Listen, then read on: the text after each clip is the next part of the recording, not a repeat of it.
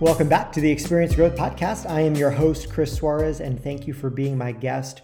And now, every week at Experience Growth, we look to have conversations with CEOs, with entrepreneurs, with high performers, with thought leaders, but also just phenomenal moms, dads, brothers, sisters, people just like you and I.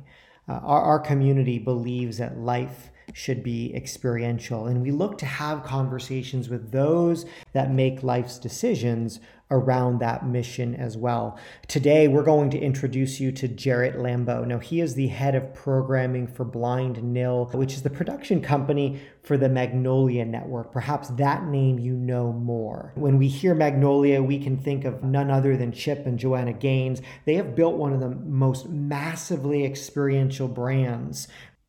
And today we get to have a conversation with one of the people responsible for helping deliver the experience to you and I, those watching and, and buying their products, but also the individual that helps create the experience on screen as well. Outside of just his role, we're going to talk about how he views the power of building relationships over time. Jarrett shares a valuable lesson around relationships that he had built in a moment of time when perhaps he felt like he was running in place or worse, even failing, showed up years later to be a massive benefit to his career and his experiential life. We'll have a conversation about taking risks, especially when those risks are aligned with the way that we would choose to live and a valuable conversation of how amazing, just amazing things can be created when all parties are aligned around a mission. In his world, when Chip and Joanna, the creators, are aligned with the producers who are aligned with the network and what comes out of that alignment. And lastly, we'll have a conversation of what it looks like to have a big career, to be a career driven husband and wife and mom and dad while also being ridiculously committed to being great parents? What sacrifices need to be made, if any? So, with that, let's jump into our conversation with Jarrett Lambo. All right, we have Jarrett Lambo with us uh, today. And Jarrett, first, thank you for for taking some time out of your uh, crazy and, and, hectic schedule as you are used to. And, and we're going to learn about that a little bit uh, later today. Jarrett, you serve currently as the head of programming for Blind Nil, the production studio for the Magnolia Network. Now, I might actually ask you about that name uh, a little bit later, um, and maybe you'll share that. But when the majority of our audience hears Magnolia Network, we, we know exactly what that is. That network has created an incredible and iconic brand within the real estate community. The reason why I was attracted and, and wanted to have this conversation with you, because I think they've probably done um, better than anyone in creating a, a brand that is steeped and rooted in experience, how we experience space, how we live, how we create an experience. So maybe just share with us to begin what it is that you do and, and maybe tell us a little bit about the even the name of the production studio because I think it, it it gives a little insight into the personality and, and the world that is the people that you work with every day. Sure. Well, thanks for having me. So what I do is I run Chip and Joanna's production company, which supplies content for their new Magnolia network. And the name Blind Nil, and I should say this, I had the name wrong for a long time. I must have been working there for six months and I thought it was Blind Nail. And I thought maybe that was some sort of construction term that they had chosen, almost like a tongue and groove thing, only to find out that it, in fact, it, it's a term used in the game of spades, which they both love and it's like the move you would make if you're a, a, baller like you just you're going all in without knowing what that card is going to be on the other side so it's a real it's a gambling move to make and i think that probably best represents the chip side of the brand he's a real risk taker and he loves that and he revels in risk and so i assume and i've never asked why they settled on that name but knowing Chip a little bit now, my guess is it was something that he really wanted to go for. Awesome. I think I think many of us can relate to a time in our life when we were there. So yeah, that that makes perfect sense. And so, what it is, what is it that that you then do for for the production uh, company?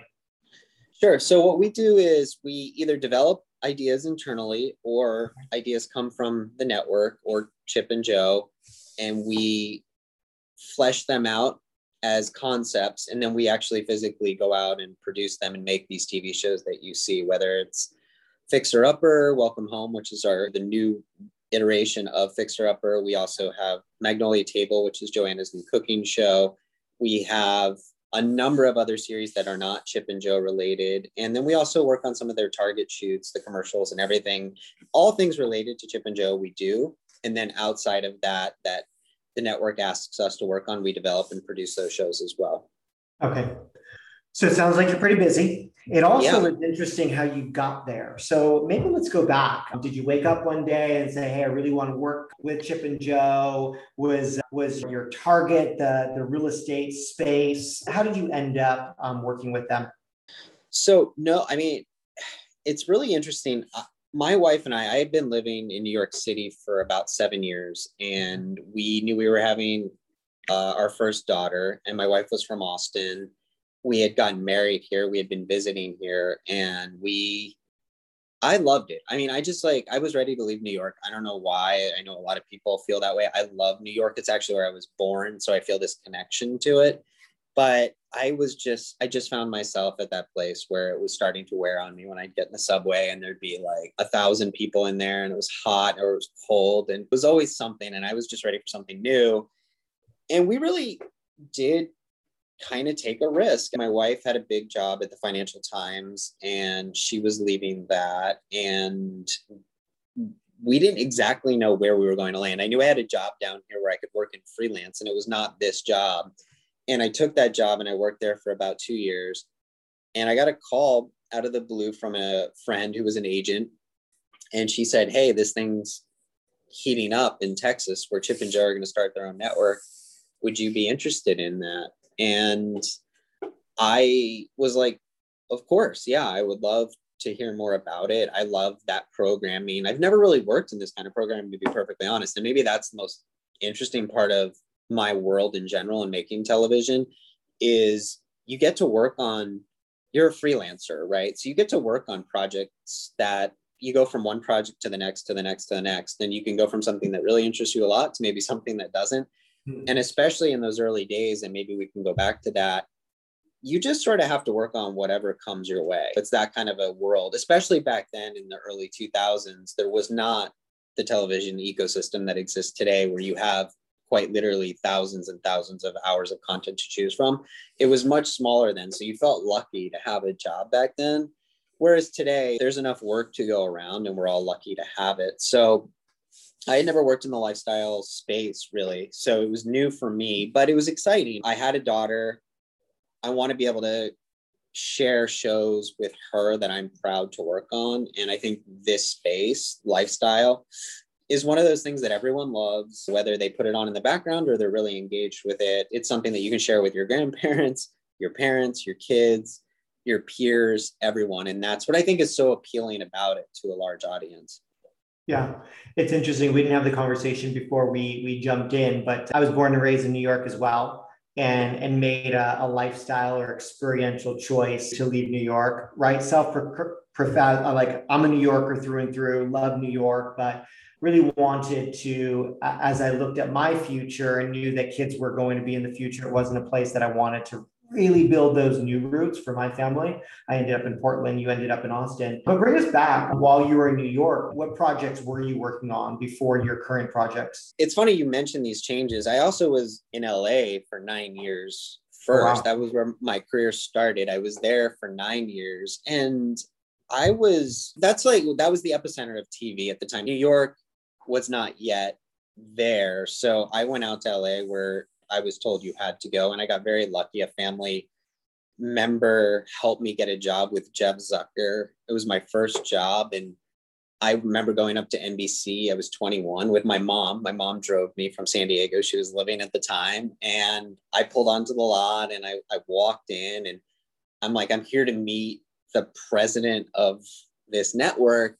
And it was cool as somebody who grew up loving TV and loving movies and being for the first time in those halls of NBC and seeing like Seinfeld posters and Friends and Cheers and Frasier, it made me feel like, oh, this is a real thing. And I never felt that way. I never knew how I was going to get there. And he gave me my first opportunity, which was basically to be a production assistant, which in basically uh, you get coffee for people. I don't know a nicer way to say it back then. That was the job. You fetch coffee for people. And I did that actually for a number of years.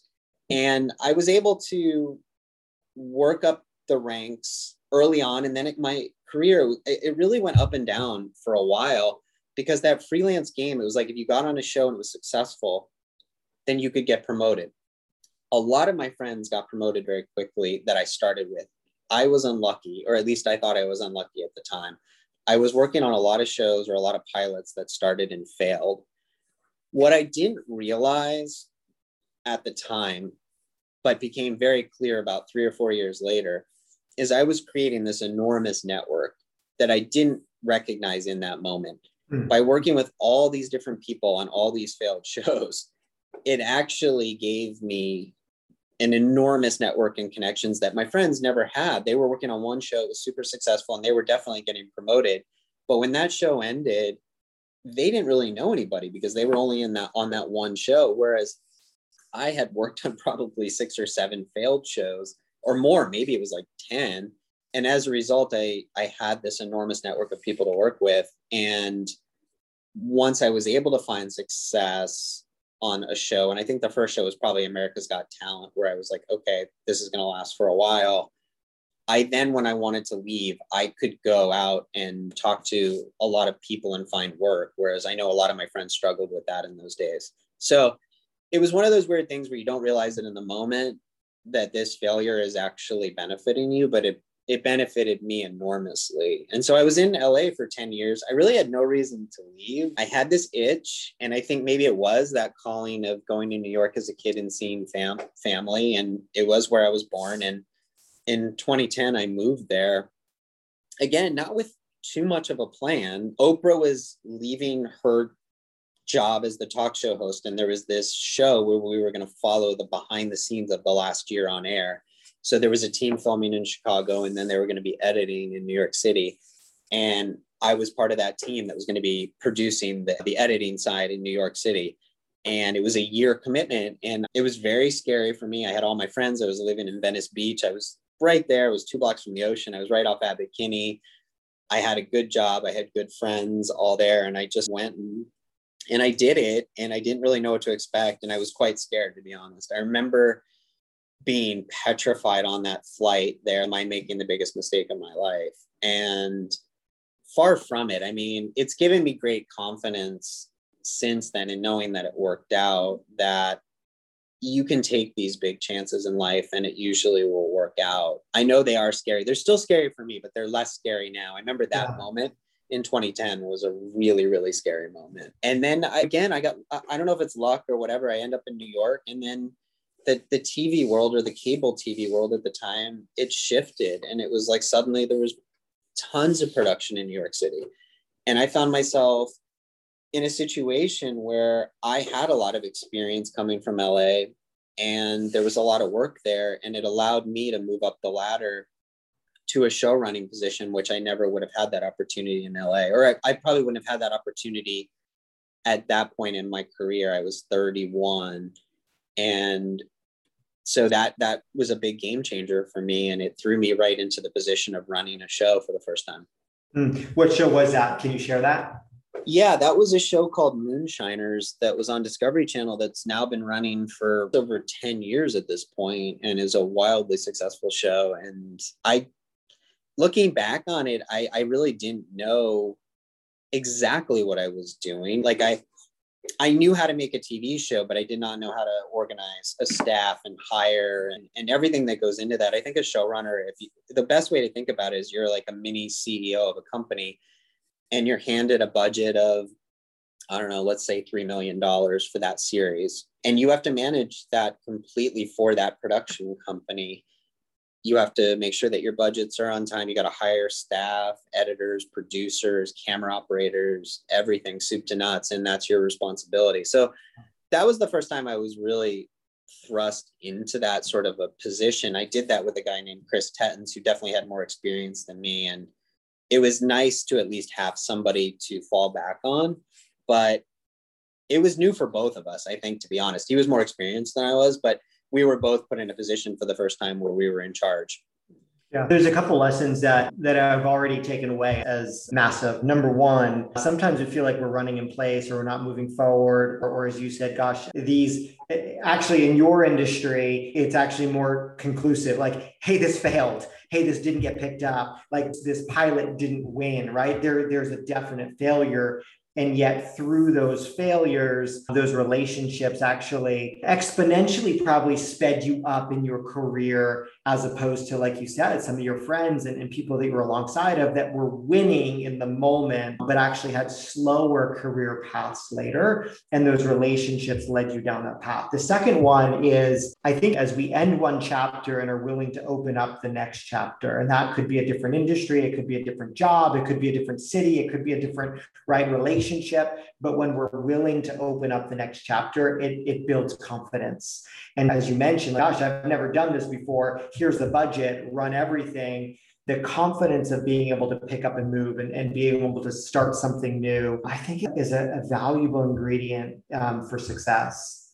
Yeah, I agree. And I'll admit, I am, I was not somebody who had confidence. I was not the best student. I'm dyslexic, so I was in these learning disability classes through middle, elementary, and even high school. So I lacked confidence. And and even when I started in this industry, watching my friends succeed only reinforced what I thought was this sense that I can't get there. Like I'm not mm. going to get there. Another part of this, I guess, in my story would be dyslexia turns out to be a huge advantage in what I do because it's it nonfiction editing is it's all out of order, right? Like it's called nonlinear. So you look at pieces out of order on a screen. For somebody like me that's dyslexic, it's really easy to see how these pieces wow. can move around and go back into order. So the first time I remember I sat in a edit bay, I was with a very experienced editor,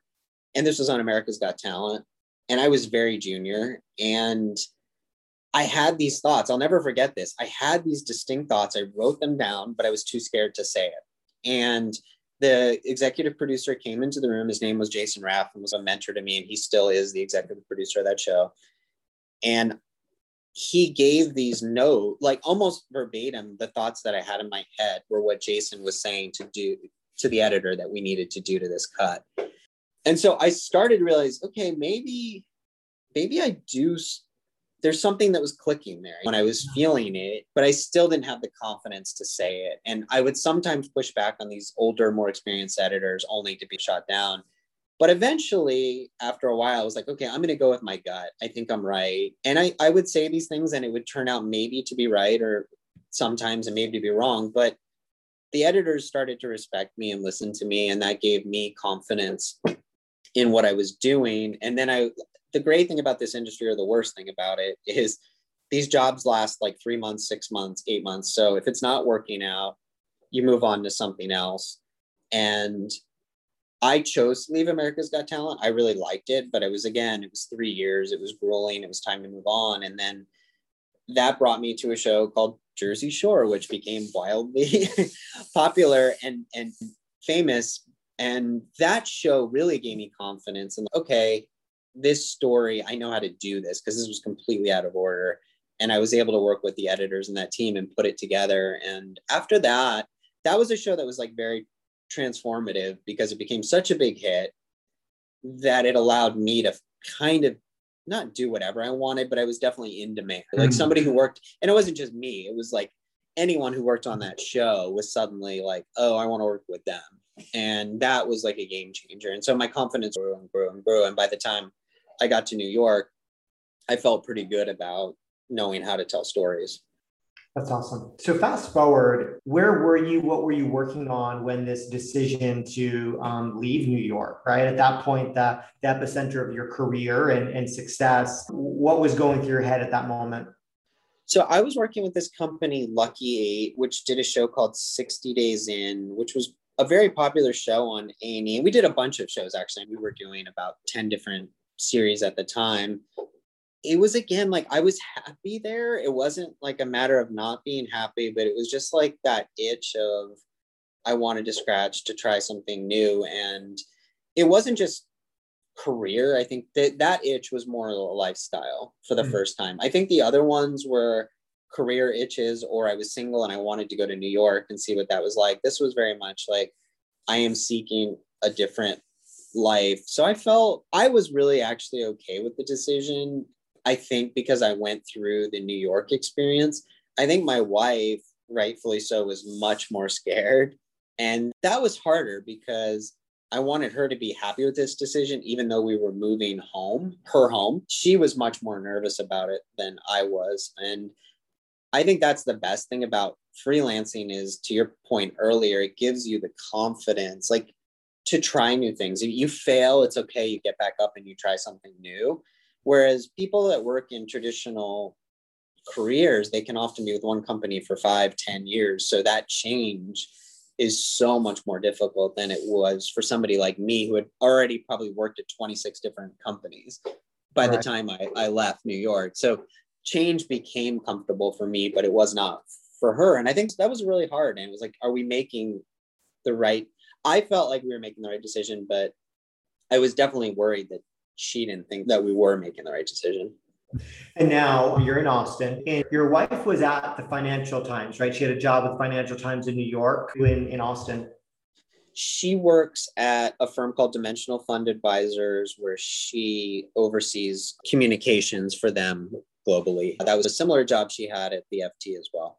Yeah, a massive role, a, a massive job, uh, and and you have a big role. How do you balance that? We talk a lot within our community around how to live experientially, and and many people feel like, well, gosh, you're either going to choose um, enjoying your life and enjoying time with people you love and your family, or you're going to be a, a, a career person. And yet, both of you have have really big, massive careers. How does that work in in, in real life? We also have two babies, which makes it hard. It, it's just, it's tough. We have a three year old and an 18 month old. So we're very much in it right now. I'm well ahead of you with there, but yeah, like 18 months, three years, like that is when you say in it, you're in it. Yeah. So you just get used to less sleep, right? And that becomes part of at least this time in our life. This season in our life is very much one without less sleep. But I think we're both homebodies. I think we both really value family. We're both a little introverted. And so we prioritize the time with our kids and our family. And I think that's how we're able to balance it. We don't do a lot of extracurricular activities, which I think we both would like to. But I think uh, that time will come. And right now is maybe not it. Maybe when the girls get a little bit older, we can have that opportunity to have more me time. But we really like being with them and with each other. So that's just where we put our time. But if we're being honest, it's hard. It's a tough one. I'd like to know what you think about that too. It's a tough one and we've we struggle with it. I think yeah. probably like everyone does and try to find the balance and sometimes it's easier than other times but i think we're doing our best. And I, I, guess that's the answer right is you just have to be committed to trying to to find the time to to spend with each other and your family I think that's fair. I think I like that answer because it's important for, everyone to realize that it's just real. At the end of the day, it isn't easy. It never gets easier. But I think I think a takeaway is that you said, gosh, we kind of wish there may be more time for the extra curricular, the, the going out, the friend groups, the all the other things outside of work and family.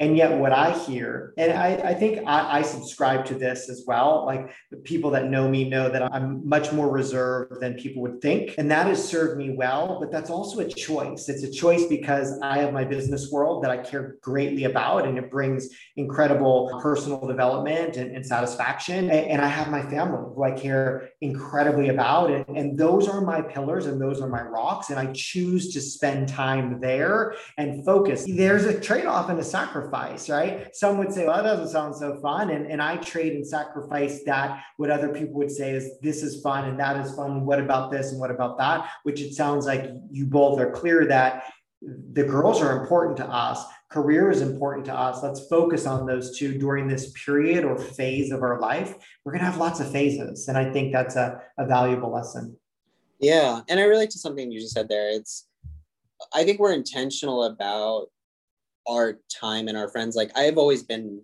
I, as long as I can remember, a person who has smaller friend groups, but tries to dedicate as much time as I can to those smaller groups. I'm also the same type of person who would much rather go to dinner with two maybe three people i'm not the the person who wants to go to dinner with 10 people because i don't feel like then i'm giving my best time to those people. And so i always steer to what you were saying. I just choose these very particular lanes in my life. And i guess i try to stay in them the best i can.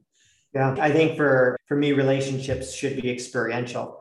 And so if, if I'm going to be in one, whether it's my, my wife, my children, or friends, that time is curated, it's designed, it's selected, right? It's experiential. And and sometimes that seems boring to others that love oh, yeah. big parties and lots of people and events every weekend and Wednesday and Thursday happy hours. And that isn't my life, but it's a curated experience of relationship as well. Oh yeah, I think I'm probably like one of the, the most boring people in the world, but uh, it's just I know my friends think that about me, and uh, it's fine though. I've accepted it, and I'm very comfortable with my my with who I am as a boring person. mastery and success is always boring. That has served you well. Let, us talk a little bit about now you're you're working uh, directly with the Magnolia Network, which I actually have to say I think they have created one of the most experiential brands. How does experience factor into what you take a step back and, and are looking to deliver with the network? So for me, it's been a learning process. Like I said, I, I didn't know them very well. I watched Fixer Upper like I think most of the world did, and I hadn't worked in lifestyle shows at all, especially cooking shows. I, this the show that we're doing, Magnolia Tables, the first cooking show I've really ever worked on. I think when I joined this organization, it was more how I wanted to just listen and learn. Like I just sat there and I saw that the way they did things were very, very intentional on a lot of fronts, whether it was from even like documents that were shared with the group were done in a way that I had never seen before. They were designed beautifully, they were designed simply. And so for our team, rather than trying to come in and say, oh, we're the TV people, we know better, I think what we tried to do was integrate into their world and adopt what they were doing. And by doing so, I think it ingratiated us to them. And I was able to learn by being closer to it. And as far as what they do, I just think they're very authentic to the core. It's probably not as complicated as you think. They're family people and they really are that and they really do care about those things. And I think that's what you see and feel and the people that come and visit Waco, they really do see and feel that authenticity that is who Chip and joe and to a larger extension the brand is. What we're really intentionally trying to do is create an authentic experience for the viewers and how we make a TV show. So if anything feels like BS, I guess is the short of it. We kind of like, oh, let's lose it. How does that how does that contrast perhaps other projects you've worked on, or does it?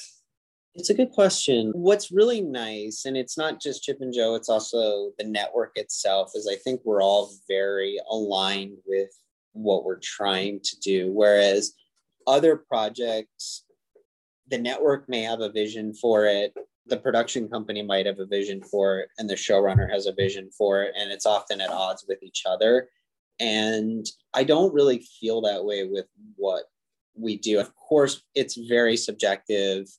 Television is, any form like this is, but I feel like we're lucky in that the three sort of pillars of this network, the network, us, the production company, and then the owners of the company, Chip and Joe, we're often usually aligned with what we're going for.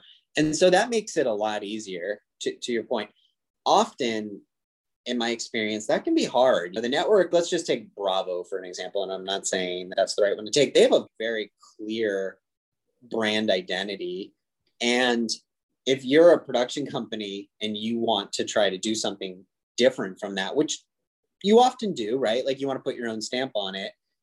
That probably won't work well. Whereas what we're doing, since we're all talking and communicating in a way that isn't standard or traditional, I think it helps make this process work much more efficiently and, and as a result, much better. Yeah.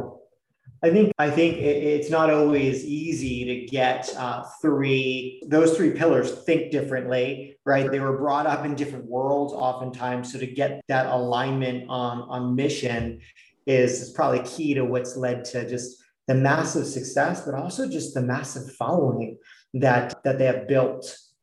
Yeah, yeah, and look, we all look to them too for guidance, right? Like I, I think the Magnolia Journal was the first thing that we looked at and we're like, okay, this really does speak to the brand. And we studied it a lot from just like a TV perspective. It's like, okay, there's a lot in here for us to learn from.